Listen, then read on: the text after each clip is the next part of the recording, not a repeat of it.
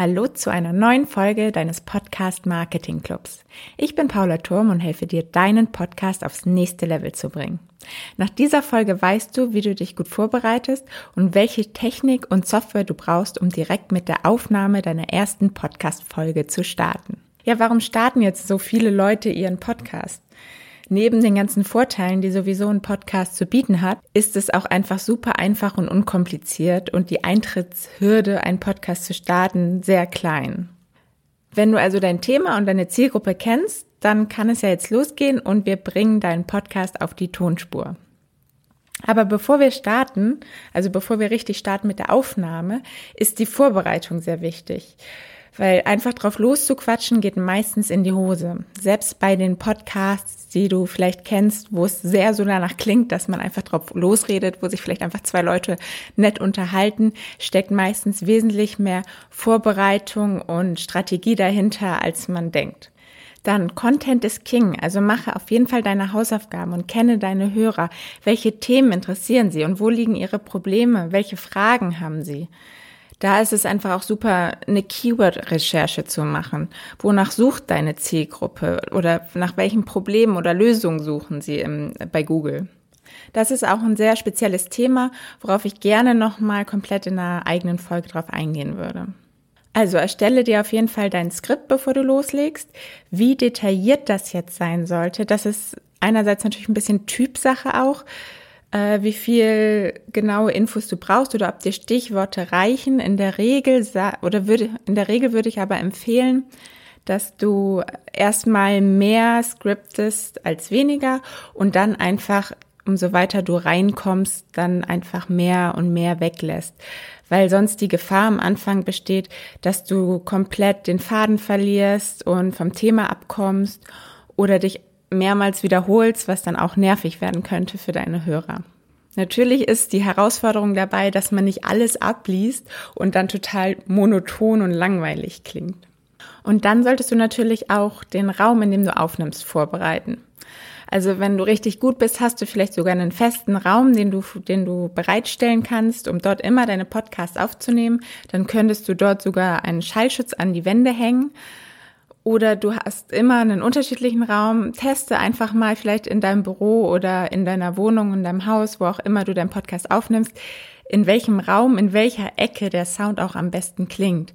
Da gibt es einige unterschiedliche Faktoren, die dafür verantwortlich sind.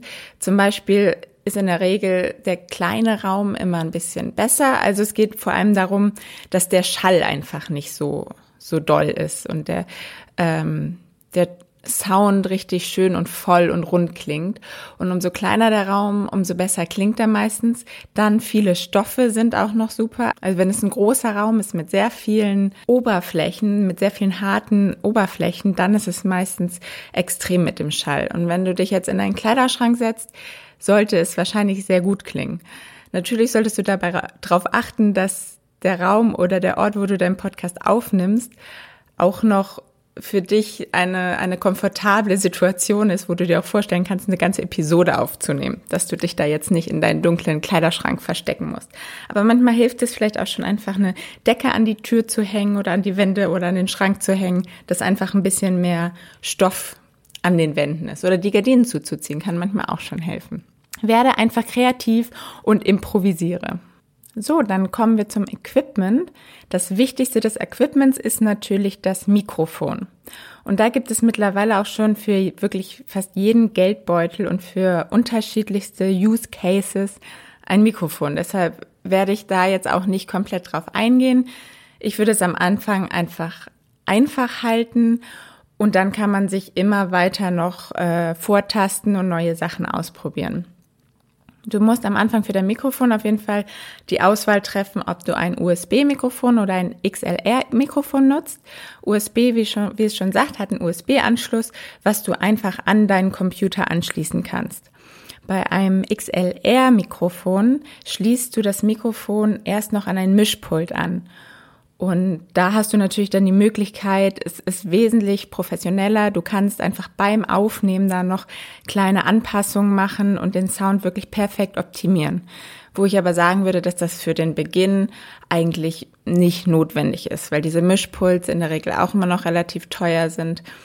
Und wenn deine Räumlichkeit eh kein professionelles Tonstudio ist, dann ähm, braucht man auch da keinen Mischpult zu, weil man dann eh andere Sorgen hat, die man erstmal regeln muss, bevor man dann die kleinen Optimierungen am Mischpult macht. Also, da würde ich schon mal ein USB-Mikrofon empfehlen. Und dann hast du als nächstes äh, die Auswahl zwischen einem Kondensator und einem dynamischen Mikrofon. Das Kondensatormikrofon ist wesentlich empfindlicher vom Klang her und gibt aber dafür die Stimme wesentlich klarer wieder. Allerdings nimmt es somit auch die ganzen Nebengeräusche viel intensiver auf. Im Gegensatz zu einem dynamischen Mikrofon, das nimmt die Nebengeräusche nicht so extrem auf. Allerdings ähm, ist dann der Sound der Stimme vielleicht nicht ganz so glasklar wie ein, bei einem Kondensatormikrofon. Also wenn du jetzt aber nicht in einem Tonstudio sitzt und unter perfekten Bedingungen aufnimmst, ist in der Regel ein dynamisches Mikrofon besser. Genau, da gibt es jetzt zwei Mikrofone, die ich dir empfehlen möchte. Das eine ist, glaube ich, das klassischste und das bekannteste, das Rode Podcaster-Mikrofon. Also sind beides USB-Mikrofone. Das ist auf jeden Fall auch relativ teuer, schon so um die 180 Euro kostet es, ist aber sehr gut vom Klang, aber auch sehr groß und klobig. Also wenn du viel unterwegs bist und das Mikrofon immer dabei hast, dann ist es schon ein bisschen nervig, weil es halt, ja, wie gesagt, ziemlich groß und schwer ist. Und dann möchte ich dir noch das Blue Yeti Nano empfehlen. Das kostet so ungefähr um die 120 Euro. Und das ist auch das Mikrofon, was ich jetzt hier gerade nutze. Was da ganz interessant ist, was so ein bisschen das widerspricht, was ich eben gesagt habe, dass es ein Kondensatormikrofon ist. Also eigentlich sehr klar alle Nebengeräusche aufnimmt. Aber ich finde, bei diesem Mikrofon ist es eigentlich eine super Mischung, dass es die Nebengeräusche nicht so extrem aufnimmt und trotzdem die Stimme sehr klar wiedergegeben wird. Also ich finde, das ist vom Preis-Leistungs-Verhältnis super. Es ist relativ klein und handlich. Man kann es auch mal mitnehmen. Und ja, das kann ich auch wirklich empfehlen. Und als dritte Möglichkeit gibt es dann noch das Lavalier-Mikrofon oder auch Ansteckmikrofon. Das sind diese kleinen schwarzen Mikrofone, die man sich dann einfach oben ans Hemd dran steckt. Die sind einfach super, wenn du entweder unterwegs bist wenn du vielleicht im Auto aufnimmst, weil du, weil du einfach keine Zeit sonst findest, dass du ähm, unterwegs bist und da einfach deine Podcast-Folgen aufnimmst. Allerdings würde ich da immer vorsichtig sein, weil man natürlich da auch immer extrem die Nebengeräusche hört. Aber wofür es auch perfekt ist, ist für ein Interview. Wenn du dir einfach zwei von diesen Lavalier-Mikrofonen besorgst und dann vielleicht auch auf Veranstaltungen oder Meetings auch mal äh, Interviews führst mit anderen Leuten, dann kriegt jeder einfach dieses Mikrofon angesteckt und man hört von beiden die Stimmen perfekt. Und es ist, wird, also man braucht dann einmal einen Adapter, wo man dann halt beide Mikrofone anstecken kann, damit man die dann einfach an das Aufnahmegerät oder an den Computer anschließen kann. Und dann werden diese beiden Tonspuren auch zusammengeführt und man hat quasi eine Tonspur mit beiden sehr gut zu hörenden Stimmen.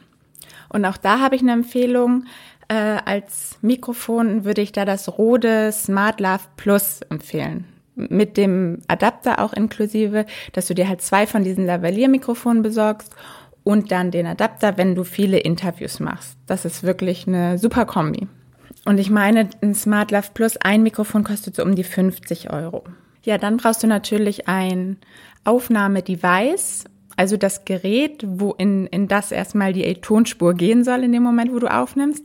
In der Regel ist es am Anfang einfach ganz normal der PC, der Computer auf dem du dann eine Aufnahmesoftware wie, Audacity zum Beispiel abgespeichert hast. Oder wenn du Interviews führst, dann einfach direkt mit der Meeting-App wie Zoom zum Beispiel. Zoom hat auch eine super Aufnahmemöglichkeit, die dann die Tonspur direkt separat abspeichert.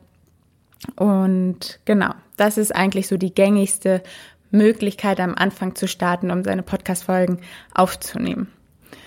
Ansonsten kannst du natürlich auch, wie gesagt, wenn du unterwegs bist, über dein Handy direkt aufnehmen. Wenn du dein Mikrofon, dann dein Lavalier-Mikrofon an dein Handy anstöpselst. Und da gibt es auch einige Apps, mit denen du dann super aufnehmen kannst. Zum Beispiel Podbean oder Ringer hat auch eine super Apps für Interviews, wo man auch direkt seine, seine Termine darüber buchen kann quasi.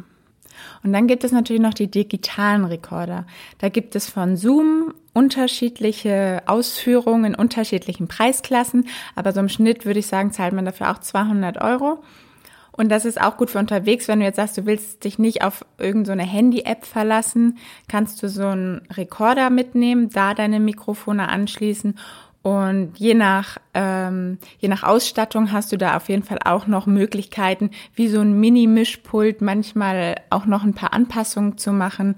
Also die sind auch super und haben, haben super Möglichkeiten, die Tonspur wirklich noch zu perfektionieren. Das ist auf jeden Fall nochmal Next Level, was die Aufnahmen für unterwegs angeht.